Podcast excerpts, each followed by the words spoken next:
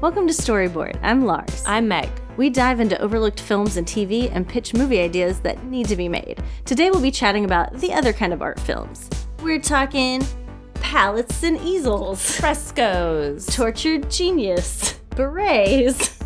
Whether the film is a pièce de résistance or a total Monet. And we'll end with an original pitch and what's on our radar. Pull up a chair, baby.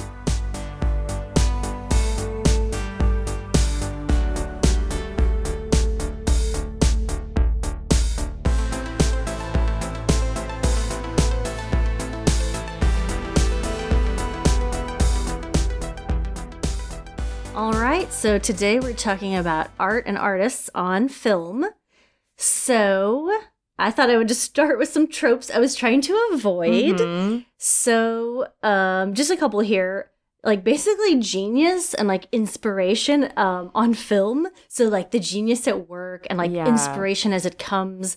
And so the, like the best example I could think of. I mean, I don't know if this is quite the example, but like I don't know why I'm such a glutton for punishment. And I watched season two of Mrs. Maisel. I'm an idiot. We've already warned. I know we've warned everyone, and I did it. Now this was before this, so don't worry. Oh, I've already yeah. So it was basically like the actor Rufus Sewell was uh, portraying a fake actor, which is a whole other conversation of like, you know, in a, a movie if they're portraying like a real person or like a made up genius, you know. Mhm. So I think I believe, unless I'm wrong, he was a made up artistic genius. Yeah. And of course, he's enthralled by her and he's like, come by my studio somehow, you know, you've got something special, kid. And so she sees this like secret painting he has in the back room. And the audience, we as the audience do not see the painting. We just see her in awe of the painting, which oh yeah. I guess maybe that could be better than us seeing it, but it still is annoying to me. Anyway, so, and she's like, oh my God, it's genius. and so, and I'm And sure you never see it. we never see it. And so I'm like, again, I'm like, should I thank them that I didn't have to see it and be like, this is total crap? I don't know. But um something about that just Just really that whole show is just way. like that in general, you know, like everyone's in awe of everyone, everyone's a genius and there's no problems. Yeah. Anyway, so just basically that. I mean, it's Yeah. harder to it's easier to think of um movies that revolve around musicians, I think that show the inspiration like the moment they're like, wait a minute. Yeah. They're like, I've got a hit song now I hate those too. yeah so so um and another one is as much as i just a few episodes ago was talking about like i want a tumblr that's just about like uh people that go to like art openings like their outfits i love that but then i'm equally like annoyed with um like the art scene quote unquote and like all the the quirky like proclivities of like artists like in a movie like factory girl where it's like Mm. edie sedgwick is just like i'm just like an artist man it's like Yeah. it's the 60s and then you got like Hayden Christensen being Bob Dylan and like Guy Pearce being Andy Warhol. And it's just like, I don't know if the mic can pick up my eyes rolling back in my head. but um, anyway, so those are just some, Yeah. so to get into long winded gripes there. But I think, um, yeah. yeah, for me, well, I hate biopics, like in Okay. general. Mhm. And I know you have some. I just can't yeah. handle them myself, especially when the person is like in pretty recent living memory. Like Yeah. if it's like someone, um, like Bob Dylan, you're like, Oh, apparently he's still alive, which Yeah, I, I did not know. but you know, someone who is just within like the 20th century and i just think it's so cheesy and embarrassing and it, Yeah. it's so often like a great man story occasionally they're a great woman story but you know Yeah. like that kind of um elevating them to this kind of classical hero sort of status Mhm. and it's just embarrassing it makes Yeah, me it feel like I, it makes me feel like cringy and i'm just like oh stop being like here's their moment of their crazy like you said jolt of inspiration and it's actually cheesier when the is a director imagining what it must have been like. Yeah. I just I'm like, I have you ever met a creative person? I Yeah. don't even understand. that is something I like to avoid. I also I will say maybe one of the most cloying uses of art in a film that I've seen in recent memory was um Bernardo Bertolucci's Stealing Beauty Okay. which is yeah. i mean i love the vibe of the movie which is uh, it's 96 liv tyler is like Mhm. this sexy young ingenue Mm-hmm. type who uh, goes to this like italian villa of her family friends and one of them is a sculptor and it's the, this pretense is that he's going to sculpt her portrait but she's really like trying to get answers after her mother's suicide and Oh, yeah. it feels like it's just it's basically like window dressing kind of like a setting to be like these people are bohemians and like who knows what could have happened back in the 70s when things were so creative and this guy makes these big wood sculptures and i'm pretty sure it's just an excuse to because it's bertolucci so it's Oh, like oh yeah. it's an excuse for liv tyler to have to show her boob like it's a perv on a young girl, yeah, young woman. It's just so sleazy and weird. And then like there's this scene where I mean I'm just gonna spoil this movie for y'all because you shouldn't watch it. yeah, But spoilers for a like he's 25 like year old movie. it feels like the sculptor is like creeping on her, and then you find out that that's actually her like biological dad. oh no, I forgot that. like, you just threw I'm just for a like, loop there. Where are we going with this? And it just Oh, has this very, you know, this might be true, but it's just like, oh, he's like this sexy Irish artist who's like a creep to everybody. You Yeah. know, it's just like a weird. I don't know. Joel said it was basically a sexy Hallmark movie. That's a great description. But just where it's like a shorthand for them being like passionate and like yeah. it's just like a cool vibe for them to like basically have this sentimental weird um plot line again Yeah. with boob young nubile breasts Boobs. Yeah. Supple breasts. just to carve that breast Yes. out of the wood Well, um, I I don't know. Maybe with biopics, I could change your mind with a couple of my Okay. picks here because I've got a couple here. So Edvard Munch, I think I'm pronouncing that right. I don't know. Um, so 1974 film by Peter Watkins. So Watkins is a British director, and he's known for creating these historical docudramas. So which could be um, sort of misidentified as like a mockumentary. okay Um, but it has those sort of vibes um, where the actors, they're very often um, non professional actors, are very aware of the camera and often address the camera or like look straight down the barrel of it. Ooh. Kind of like, I mean, I hate to, an obvious example. the Errol like, Morris Yeah, or I was gonna say like Office, uh, The Office or whatever, Oh, okay which I'm not a fan of the show, but that just as a general Oh, okay, idea gotcha. Never of mind. people Yeah. are very aware, and like if something awkward happens, like characters in this will kind of look at the camera, and I'm like, really? Wow. Anyway, so Watkins uh, mixes this breaking of the fourth wall with voiceover narration and observational documenting of narrative scenes based on historical events. So there's a lot of layers there. Yeah. It's, it sounds complicated, and it kind of is. But yeah, uh, throughout his films, I've only seen one or two others, but his main area of interest is pacifism and how the media and Hollywood can distort these ideas as very radical, uh, to the point that a lot of his films were banned. This film, his subject was, of course, the Norwegian painter Edvard Munch, and how his early personal tragedies, if you can imagine an artist, personal Oh, tragedy what? and illness and uh, madness and stuff. So, how these tragedies in his childhood affected his artistic subject matter. And and now he was just grossly underappreciated in his own time. Another ding ding ding for, for Oh, bio- artist biopic. But yeah, the film was beautifully shot with this like stunning resemblance to Munch's uh, own aesthetic. So it kind of looked like his paintings, Oh, uh, which I appreciated. yeah And it had this really like elliptical plot uh, structure that was refreshing for a biopic because Mm. usually it's very like uh, chronological, and this kept like circling back to as he was painting, he would like be reminded of like maybe his his sister dying in, in her childhood or whatever you know something like that some tragedy um and so fair warning it is three hours long oh boy and i watched it on god's forgotten streaming service fandor wow they're still letting you into that old hey, amusement yeah. park still getting the key to the gate. so, uh, but I think it's also available on Amazon Prime. So the movies I watched this week are all I really because I was shying away from biographical films, and that seems to be the majority of a lot of uh, depictions of artists on film. People like I I don't know what it is about movie directors; they love to do like visual artist Yeah. biopics. Like I Yeah. there's a really like a mess of them, just a yeah. stack Oh, of them. I mean, It's in the radar, I feel like I've got like here's just a bunch I watched. Yeah, generally. just, like fully.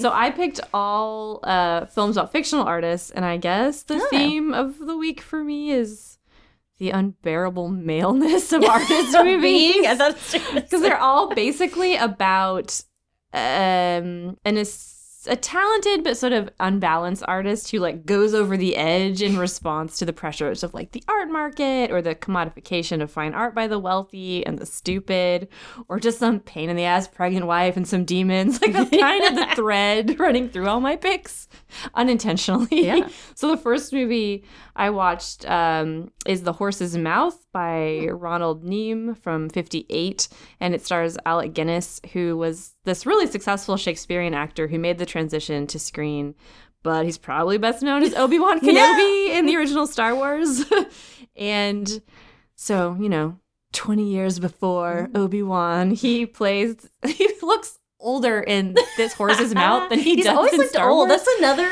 We could do a Oh, whole show permanent- about yeah, some actors that just have always been old, Yeah. Gene Hackman, which Yeah. I love. Anyway, Oh, oh my god, I read a great story about Gene Hackman. like this is a couple years ago, but he like got into a dis- like this motorist like cut him off and was like yelling at him, and Gene Hackman just came out like in his like 70s, like he was like late 70s Yeah. at that point, and like wailed on the guy, and just Ooh, like knocked I him down. love it. He just punched the guy out. Oh, so oh, cool. oh, like I think you meant just like gave him oh. a good what for. no, no, oh Oh. no, he can still mix it up. Ooh, anyway, all I love I'm it. into it.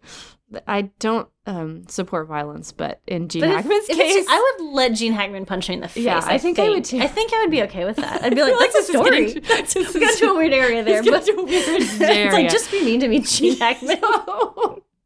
it's like beyond daddy into granddad territory.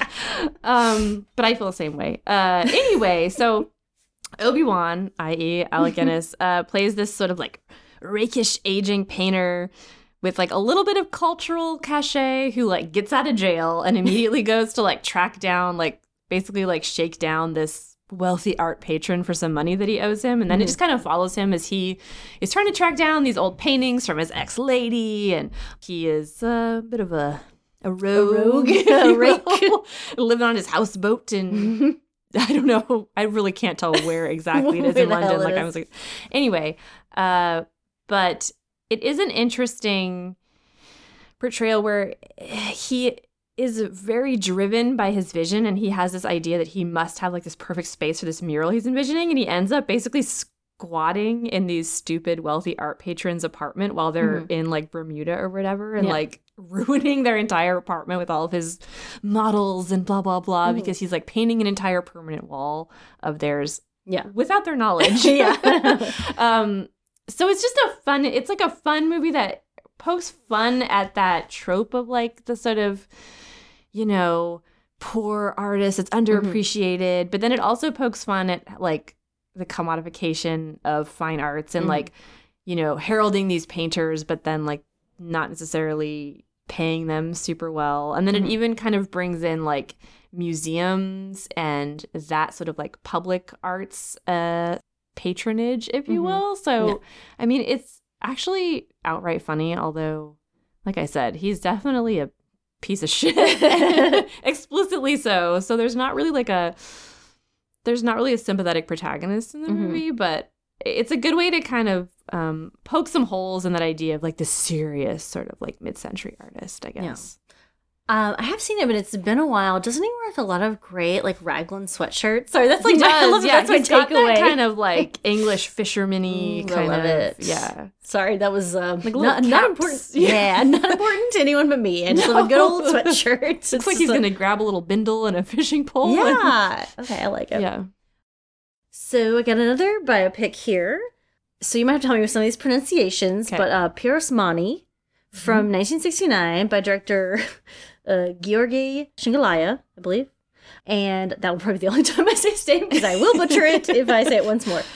Um, so it is a biopic about self-taught Georgian painter Nico Pirosmani, and the film has uh, an aesthetic style similar to the artist's uh, primitivist, I believe, paintings. Yeah. I think is that Yep. primitivist. Okay, I'm like asking everything. I'm like, is this right? I'm like i'm not a fine arts Maybe. expert but that's another it thing. is- We should go ahead and say big asterisk on all this. Is it? I'm no art expert, so No. Sorry, I took uh, one series of art history that I loved. yeah. But it was basically like this oh my God, I have this brain thing where I love. I don't know if this is an ASMR thing or what, but I love the sensation of someone with a pleasant voice describing art to me while looking at it. So I had this professor who had like the old fashioned slides and she would click, Yeah. click, click, and she'd Oh. be like talking and her interpretations were so it was basically like Sister Wendy, but IRL, which I also love Sister Wendy. And it like Yeah. it like tickles my brain in this really pleasing way. Anyway, Yeah. that is to say, that is like the association I have with art Yeah. analysis. So that's my experience. Well, I took like a painting class, and Oh, that was it. I mean, go. just yeah, um, in, Arkansas, University of Arkansas. So uh, take that for what it's worth. So other biopics uh, should really take note of the structure of this film because I like that we don't have to slog through um, scenes from like his youth or like uh, again like his inspiration or other like milestones i like that it's kind of like it'll kind of just start like right before or after usually after something is like major has happened so i kind of appreciate that that it doesn't hit those those beats and then there'll be the, these huge lapses of time that we again we don't have to see which i kind of Yeah, appreciate yeah. Skip the boring stuff. Lives are long and boring. yeah or even the interesting stuff that's just like his marriage or his marriage falling apart or whatever you know Yeah. like i don't care Irrelevant. yeah. Um so yeah, in this way I think it's it's unique among biopics. Um and then there's I would just say simple enough the standout scene for me is uh the first scene is set in this house with an enviable collection of house plants. And that's really all there is to it. I mean, like it's a it's a great film. It has like a lot of like Kuros, uh, um Aki Kaurismäki vibes. But um yeah, I don't know that that first film got me good. It was just like a beautiful house filled with with house plants That's all you uh, that I was very envious of. So Yeah. I mean, that's really I mean that's it. It's very simple Who among film. us has not envied a houseplant Exactly. window on the Exactly. street? Uh, well, there's nothing envious about the movie that I enviable, I guess I should say, about the movie that I rewatched for this. So Mhm. I had this memory of the 68 Bergman film Hour of the Wolf as like, Mhm. whoa, it's really like freak your beans, like a real wild ride Yeah. and like super surreal. And then Yeah. upon rewatching, I was like, what the hell is going on here? So it stars Max von Sydow as an artist on Extended Holiday, Residency, Mm. Descent into Madness. Yay. on this remote Swedish island with his pregnant wife, who's played by Liv Ullmann, Mhm, probably unsurprisingly. Um, so he has maybe an emotional breakdown, or maybe he's tormented by figurative or literal demons who are also possibly embodied in the people who live on this in this castle on the other side of the island. Um, it's like this baron and his wife and their strange friends. And the reason I'm like, I don't know if they're demons or not, is that the way that Bergman lights them is so harsh and sort of like monstrous. And I'm like, Mhm. are they trying to like imply they're like turning into demons during these Mhm. dinner party scenes. It's I mean it's a weird one. I don't know. I just remembered it being more cool and eerie when I watched it before. And then this time I was really stuck on like how shitty Liv Ullmann's character is treated. Like I really couldn't get and I can usually get past that in old films, but I'm like, man, this dude is like dragging your you're so pregnant. You're like dragged out to this so island. pregnant. You're 20 months pregnant. And he's like, now that I have you here, here's like, I'm gonna make you stay awake. So basically, like the hour of the wolf, Bergman prefaces it with this little note that's like, oh, the Romans thought the hour of the wolf was like this time between midnight and sunrise, and it's like when babies are born and like demons come out to play and stuff. And this guy's like, oh, I'm tormented at night, so you need to stay awake with me, even though you're super pregnant. I'm gonna Yeah. tell you all these maybe memories or maybe like hallucinations while she's like trying desperately to stay awake. Yeah. I'm just like, I'd be like later Get days, on the next dude. boat out of yeah. here, sister. Anyway, and uh, some of the confessions he makes during these times, I'm like, well, run away in the night because this guy is a murderer. So there's just a lot of scenes like that. And I think it's just very tiresome from like a contemporary perspective. Like I said, I tried to set that aside, but in this case, I'm like, you're really just dragging this. And then at the end, I mean, there's some real weird, violent shit that happens that you're Oh. like, what is this? So is he Anyway. a painter or He's like a he sketches a lot. Okay. I mean, he draws a lot. it's I don't. that artistic? Yeah, like you're not really sure what he does, Okay. other than like we. This is the time in our lives to go live on this remote island, Okay. and I don't know. I mean, apparently during filming, like Liv Ullmann was actually pregnant, Oh, pregnant with her and Bergman's baby, and then she gave birth during filming. So I'm like, Oh, "Jeez, Lloyd, she's like, yeah. So I don't know. I guess it really he had come up with it a few years earlier and abandoned it and then returned to it again when he, they were living You're like, "Wait, she's pregnant, let's go. yeah let's, this is the time so It's just like it's just a very strange vibe, and I think maybe I also hadn't been as into more horror type movies Mhm. at the time that I saw it, so it, the weirder part seemed more interesting. Mm-hmm. It's still worth a watch, but you're just gonna find yourself being like, "Get out, chick! Yeah. Take that little paddle boat and hit the road, hit the seas," like I Yeah. people say. Interesting cons. I can see why it's kind of like a slightly forgotten Bergman Mhm. film. Like I don't know, there's some cool like stuff going on, of course, with like scene composition and lighting and stuff. Mm-hmm. But yeah, you're just, especially if you're a woman, you're gonna be like, "No." Oh boy, yeah. this. Give your I'm just panic looking at bad husbands. yeah. Well, as a, a sharp turn away from that into a very delightful uh, documentary, um, we've got Louvre City, uh, Hmm. 1990, by Nicolas Philibert.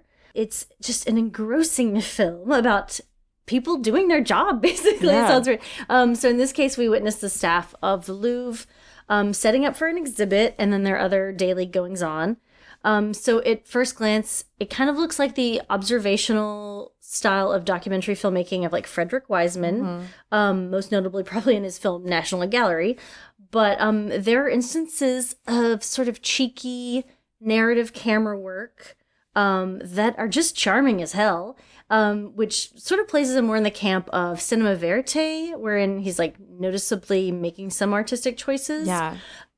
It's kind of i mean i could give examples but it wouldn't really have any meaning in here just certain scenes you'll notice you're like wait a minute this is a pov shot all of a sudden Yeah. like how could that be in a documentary film so basically i could just watch 10 hours more of this Yeah. it uh and the I looked up the rest of Philibert's documentaries, and they don't seem of particular interest to me. But maybe I'll check them out. But if you're, you know, into like Frederick Wiseman, just like watching people doing their thing, kind of flying the wall. But again, he kind of has this like this little extra spark of like I'm gonna put my little stamp on this, kind of like you know Agnes Varda. Maybe maybe not quite like Agnes Varda because she Yeah. puts herself like actually Fully in, in, fully yeah. like you know, but which I can appreciate. But you'll notice some some touches in there. Um, so it is just a fucking delight. It's uh, on Canopy.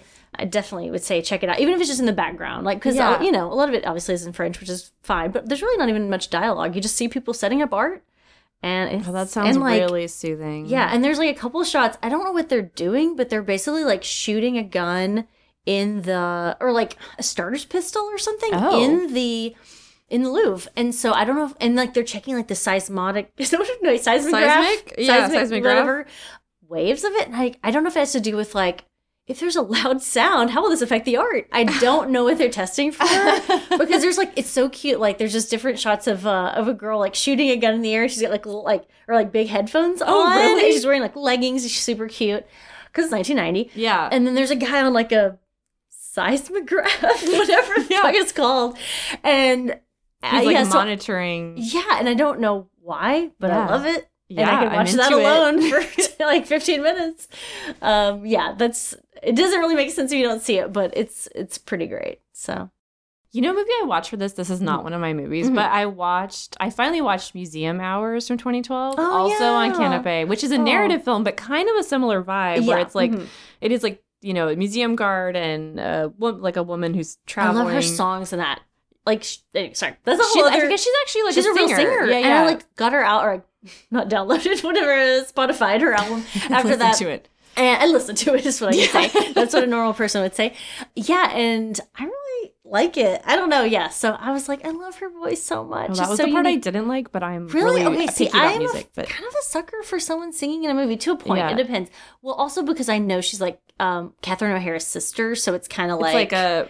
I have a soft spot for that Yeah. whole family. Maybe Yeah. I don't know. They're so cute, Canadian. I don't know. But it takes place in that art museum, which is like the Kunsthistorische I don't know. Art museum in Yeah. Vienna, and I just Mm, love oh, that yeah. it's like so. It's Jem Cohen who did Instrument, which sounds like the, this would be like the most boring movie on the planet because I found that that's like maybe the movie that turned me off of documentaries for Oh. a while. Because I, I mean, yeah, whatever, and of, off of Fugazi, but that's another story. Mm. But then in this film, I think the way he's like able to like hyper focus on slow things, like where you're Mhm. like following an art tour along, I think is very um it's just like a pleasing way to like film in a museum without it being like overly contrived like Yeah. it's just very realistic of how it is to like move through a museum Mhm. Yeah. so i like that about i like the sound of that documentary frankly I think you'll really like it. Yeah. So check it out. well, since I already ranted about one movie that it wasn't on my list, Yeah. I'll talk about my final uh, Yeah. movie, which is again fictional, and also about a visual artist, a hot visual artist who goes nuts. Uh, Ooh. Quiet Place in the Country, directed by Elio Petri, 68. Um, there's a local film series that was showing it, uh, Church of Film. Yeah. And again, some of their screenings are just start too late for grandma. So I watched it. Sometimes I'm like, ooh, that's a good, yeah, that, I, that's on my list. And then it reminds me to like find it and watch it. So Yeah. it is on YouTube. Um, and it stars Franco Nero and Vanessa Redgrave. And so it's kind of like a Giallo adjacent movie, I would say. Like there's kind of some um, some murder, some violence. uh, so basically, Nero plays this hot young painter who descends into chaos and maybe a haunting in the Italian countryside because he's like this. He plays Leonardo. He's like this in-demand painter in Milan, and he needs to get away from the pressures of the art world. And partially his girlfriend Flavia, who's played by Vanessa Redgrave, she's like his art dealer and his girlfriend. She's like, "Yeah, you got to keep working. Like, didn't you work today? Like, kind of like, come on, you're like, Yeah. you're my supplier for all this stuff." and then he just becomes captivated by this dilapidated mansion in the Italian countryside, and it's like, "I must work here." and so he moves there and starts rehabilitating it. But then he quickly learns like there's this local legend about the place being haunted by the spirit of a previous resident who, in true like Giallo fashion, is was this sexy nympho, young Ooh, countess. oh, yeah. who was like going all around town, but then she was like allegedly gunned down during World War II. So like her spirit haunts the place, right? Okay. Her slutty spirit. Yeah, Sorry. basically. I mean, really, and they get real into that. I mean, this is like an Italian movie from the Yeah. 60s. um, So instead of a walk of shame, it's like a haunting of float shame. of shame, yeah. a floating of shame. and the whole film is from his perspective. So honestly, it's definitely a case where you don't know if you're witnessing like his mental illness or Mhm. like real supernatural things, Yeah. kind of like images, I guess. or Like kind the- of like the movie we pitched, like Yeah, exactly. Yeah. Our It's famous pitch. yeah. And, you know, there are some hints pretty early on before he even leaves Milan that there's something up with this guy because he has these violent fantasies in which his girlfriend is torturing him or he's killing her. And it's all comes back to his feeling of being like trapped and oppressed Mhm. by the market demand for his work, which Yeah. she kind of like embodies Mhm. the last 10 minutes or so are pretty wild and it's a real like i don't know what's going on here Yeah. so i really had a good time with this movie and he is really sexy sorry Yeah, ooh, even as like a crazy person he's like pretty good although he's kind of a ugh. um and i guess it had a wider distribution than you might expect at the time mostly Mm-hmm. because redgrave and nero had met on camelot in 67 that was a big movie Mhm. and then by the time of this movie, they were living together openly and had a kid, which was like pretty scandalous still for Mm. 1970. And I didn't know until I was looking them up for this movie that they separated basically the next year and they were apart for years, decades, Uh-huh. like married other people. And then they were reunited decades later and then legally married in 2006. And they're still married. That's cute. Which is a great real life ending because obviously the ending for the couple in the movie is not so good. Yeah. well, I've been wanting to check that out for so long. So okay, It's I'm on definitely YouTube. going to. Okay, Just, yeah. and Definitely like a pretty good pretty good transfer all right. i mean it's dubbed so Oh, take okay. that what you will but yeah, all right, take it. yeah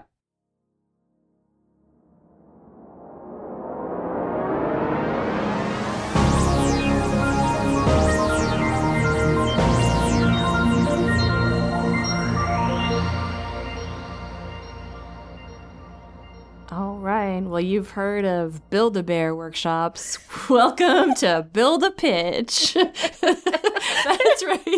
where you're going with it's the, that's where I was going with it. Okay. Build a better pitch. All right. um, it's just what you might think. Exactly.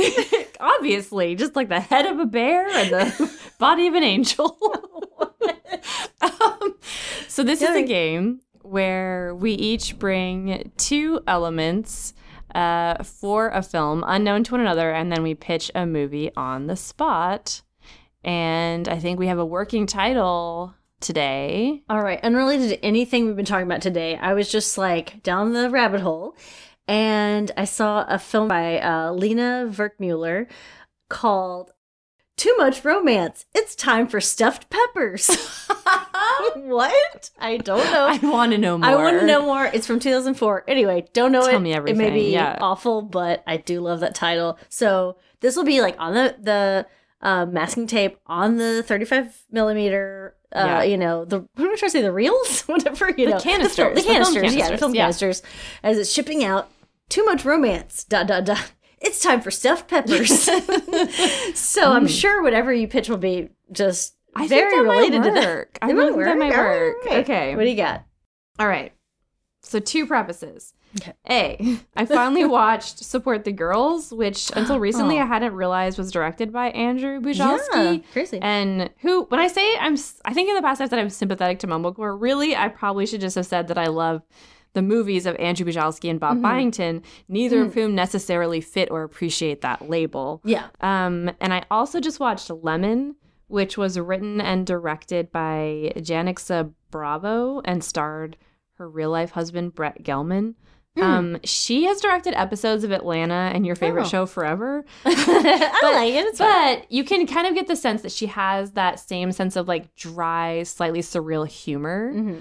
I don't really feel like Lemon totally worked, but I still liked aspects of it. And I want to Mhm. see more from her. So I want a film written by Janicza Bravo and directed by Andrew Bujalski. All right. And I don't know if you're gonna love the setting. Okay. Okay. so subject wise, I just watched all these films about these male artists whose encounters with the reality of the art market and the art world drove them like totally bananas. Mhm. And that's just a really common trope. And what I wanted instead was a film with the same kind of vibe of um, Bujalski films or of Lemon about a young woman artist from not from New York who becomes this hot commodity in the art world. And instead of driving her to madness, she just kind of greets it with this sort of bemused curiosity, and the audience joins her Mhm. on this like strange journey to being like this very in demand, Mhm. very profitable artist. Mhm. Um, so maybe it could be something where there's like a week where she's got a new show opening in a major gallery and it's just everything leading up to that. Maybe Brett Gelman can be like some sort of handler or something. Yeah. I think you're really good at that. Yeah. Um, I just want to the protagonist to experience this with like more resilience than we've seen from like the tortured artist trope. I think Mhm. it'd be more fun to have this woman be kind of like, what is up with these people? Yeah. And so for the actor, I was thinking Zazie Beetz, who is Oh. probably best known as Van in Atlanta, but she's also amazing in High Flying Bird. Mhm. I guess she was also in Deadpool 2. Um, Yeah, but I I just don't think she could do that kind of great deadpan observational protagonist super well. Like I can just picture her like moving through these Yes. scenes. Anyway, so that's my. Right. I know you're not crazy, but You were not crazy about the art world trope, but Well, you know, it can be fun. Yeah. Okay. Um, okay, so my uh little addition to that would be Minnie Driver. Where is she? I Oh, want to see question. her. She could be kind of like an agent or an art Ooh, gallery gallery owner, owner. Or maybe an artist she like seek maybe Zazie like seeks advice from or something. Mhm. But I just feel like where's Minnie Driver? Yeah. I don't know. That's all. I Ooh, I would see love seeing her as like a rep or like a gallery owner with like like you cool know, glasses. She's got, yeah, and, and- she's like on her phone basically. Like Yeah. she's Mhm. making deals. She's wheeling Yeah. and dealing. Stilettos. skirt suits. Yeah. Yes. Okay. And this is like a wild one I just kind of threw in here as like my like other little trope. But um I want someone at some point to serve like a drink to someone and say, drink this, it'll relax you. And it's like poison Ooh. or someone's I mean this Yeah. could be really problematic really easily, but like someone slipped someone a Mickey kind of thing. but in like it, it could be in like a comedic way. It could be in like that a- kind of surreal again, like Yeah. a sort of Atlanta. Yeah. Or or a jokey kind of Jokey it could be like of kind of a winking sort of thing i just love that sorry this I mean, is like that unrelated would come. That would be really good coming from Brett Gelman. Yeah, she's like- like this creepy nerd being like, "It'll drink relax this you," it'll relax you and she and she could just be like, "Motherfucker, no." yeah and then she just like i don't know pours it out or he accidentally exactly. drinks it or something i don't gets know nervous and starts know, sipping it. exactly she calls him out and he drinks it And then like, he "Oh, shit." collapses.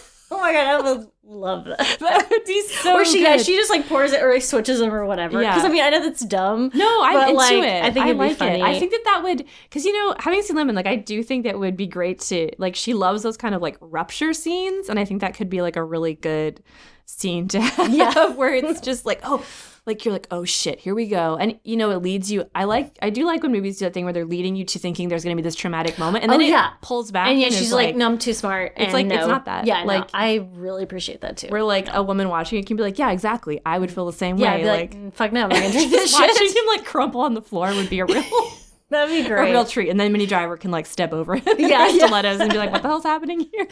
Oh, I love it.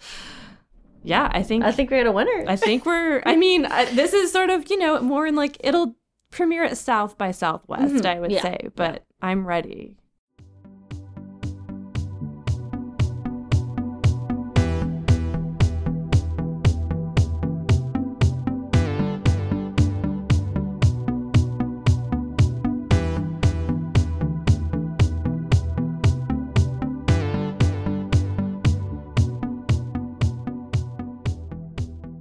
Okay, we are going to share some dispatches from our cinematic radars.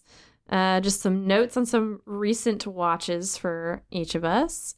Do you want me to roll with it, or you got some you want to jump on in with? I'll jump in. Yeah, cool. All right. Um, so one of my favorite artists is Louise Nevelson, and on YouTube there are some great interviews uh, with her. There specifically, there's this um show that looks like it's on like I don't know local access. I don't know anything about this like old New York kind of TV stuff, but she's being interviewed by a woman called Barbaralee Diamonstein, which is the best name I've ever heard. Mhm. and um, so it's a show called About the Arts, and so it's an interview from 1976. And it's not really like a film, but you should watch it. Yeah. Um, and then Barbaralee Diamonstein, I think, has other interviews online. So just just put her name into YouTube, and just it's a treat. Yeah. That's all I'm saying. Set it to Yeah. autoplay. If you just want something in the background that's yeah. just lovely. And so uh, during this journey, I saw a lot of things on Kanopy, just a lot of like art documentaries. Um, I won't even say the titles, but it's basically ones about David Hockney, Agnes Martin, Joan Mitchell, and art collector Peggy Guggenheim. If you just put in their name, their names into Kanopy, you'll find them. So just worthwhile documentaries about them if you're interested. Uh, Peggy Guggenheim is a little nutty. So anyways, that was a fun right, one. Yeah. I watched two Frederick Wiseman documentaries, also on Kanopy. We're just really the uh, the go to Yeah. gals for that. Yeah, That's- it makes the sense. shill for for Kanopy. I will. I, I am professionally a library shill. Yeah, think that exactly. this all goes together. yeah. So, um, the film Model that was released in 1980. Um, it's just what it sounds like. It's about a modeling agency Mhm. from late, uh, shot in the late 70s. Yeah, it was just great. Again, I could watch 10 hours of this. I could also watch 10 hours of his 1983 film, The Store, which is just uh, the goings on of Neiman Marcus. So basically, if you liked the Louvre City, the documentary I mentioned earlier, um, definitely you'll like Frederick Wiseman and his sort of fly on the wall documentaries. So yeah, Model and The Store. And I'll just add that uh, one of our favorite podcasts, All Units, oh, just Oh, yeah. had an episode come out about Frederick Wiseman and documentary in general. So it's a good pairing. It's a good Oh, pairing. Love it. Um, and you know, just the the IRL Silk Road that we keep talking about called the library. um, so I've been listening. I finally figured out that audiobooks are online through the library enough. available. So um, I'm a dum dum, and I finally just figured this out. So I've just been enjoying that, listening to the Dead Mountaineers Inn, um, one of my favorite Oh, films, yeah. Dead Mountaineers Hotel, and um, then also Roadside Picnic. So, uh, which was Tarkovsky's Stalker. It was like the impetus for that. So, both by the Strugatsky brothers, I listened to that, and then Strangers on a Train by Patricia Highsmith. So, there is just, you know, a myriad of, uh, of Mhm. choices there. Uh, so, definitely check your local library listings for that. Um, how about you? Uh, so okay, I watched two films that fall within your no-go zone. Oh, the British kitchen sink. so, which is to say, films about the depressing lives of working class British people. but I found them pretty fantastic. They were really distinct tonally from what you might classify as a kitchen sink drama. So I'm going to Okay. try to convince. I'm try- going to try All to convince you. so number one, I think I already texted you about this. Mhm. God's Own Country is a 2017 Ah. film written and directed by Francis Lee. He is a Yorkshire based actor and filmmaker. It's a love story centering on a lonely alcoholic sheep farmer in Yorkshire and a Romanian migrant worker hired to help out on his farm. Okay. Um, so, you know, here Lee is writing about the community he knows, and he also really knows how to pull a r- very moving queer love story out of Mhm. extremely bleak settings. And the film has this really hopeful ending that I read in an interview that he didn't. He was like, "Oh, I didn't realize there was this trope that queer movies always have these sad endings. Like, I'm not much of a cinephile, and I just Mhm. grew up watching like Julia Roberts movies, and was like, oh, of course, this should be the ending. Yeah, so why not? if you're looking for a very Oh. realistic and I mean like a very honest sexually queer love story that Mhm. doesn't have a totally bleak ending. Like Mhm. if you can get past the first 10 minutes of like this guy's life before, super recommend. Okay. Uh, so also Shirley Valentine is Hmm. a 1989 film about this Liverpool housewife played by Pauline Collins, who also played the titular character in the stage production. Um, so she's living this totally ignored and unappreciated existence in like a semi-detached house, Mhm. Tucked into the wall while she prepares like chip and eggs for her husband's dinner. So you're like, oh no, where is this Oh, going? boy. But then she has the opportunity to do something for herself when a friend of hers wins a trip to Greece. And from there, it takes this totally unexpected path where Mhm. she feels like her life is awakened and her life totally changes. And it's so refreshing. I cannot tell you. Oh, all right. Um, so it's based on I mentioned the play of the Mhm. same name by Willie Russell. So he wrote the screenplay for this. So there Uh-huh. a real cohesion with the people who put on the original dramatic production, which I think is always helpful. Yeah. There's also an incredible Joanna Lumley cameo as a childhood friend. Joanna me. Lumley, also known as Patsy Stone. yeah, you got me. All right. And she does not disappoint. Like oh, Oh, boy. it's so good. Yeah. So even though they're they maybe would fit into the larger sort of uh, category of like kitchen sinky Mhm. films, I think they really do unexpected and refreshing things with the genre that show that you don't have to have it be like literally fish tank. Yeah. so those are my those are I- I'm pitching everybody on these Yeah. this right. week. well, I'll check them out, even though Reluctantly, the I genre, say- genre wise, I don't know, but no, they sound great. I'll yeah, check them out. start with Shirley Valentine because that's actually just fun, and it's like beautiful. It's Greece in 1989. Like, and Joanna Lumley. Yeah, exactly. well, thanks for joining us. Uh, if you have additional films that we can run through our canapé credits with, you can drop us a line at storyboredpod at gmail.com, the Instagram at storyboredpodcast. So I'm I guessing now? Storybored podcast, Twitter at storybored underscore pod. Uh, if you're not subscribed, you should hit that subscribe button. Do Why it. not? Just like Yeah. I feel like this is like our. I was describing this to a friend uh, earlier this week, and I really feel like it's like our little like newsletter kind Yeah. of like it's like a fun little like film diary that Yeah. even if uh, even if we don't hang out IRL, like you're still our film buddies, so exactly. you, can, you can keep up with us. All of our links to everything we talk about are in the episode notes. Till next time.